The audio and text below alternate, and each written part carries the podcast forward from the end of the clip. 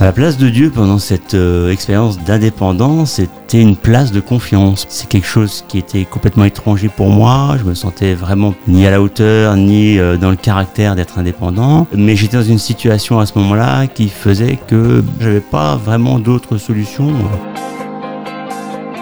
J'avais besoin de prendre ce statut-là pour réaliser le métier que je connaissais. Du coup, j'ai pu rebondir et j'ai pu, grâce à Dieu, lui faire confiance et me laisser aller en fait. Finalement, c'est lui qui a conduit les choses.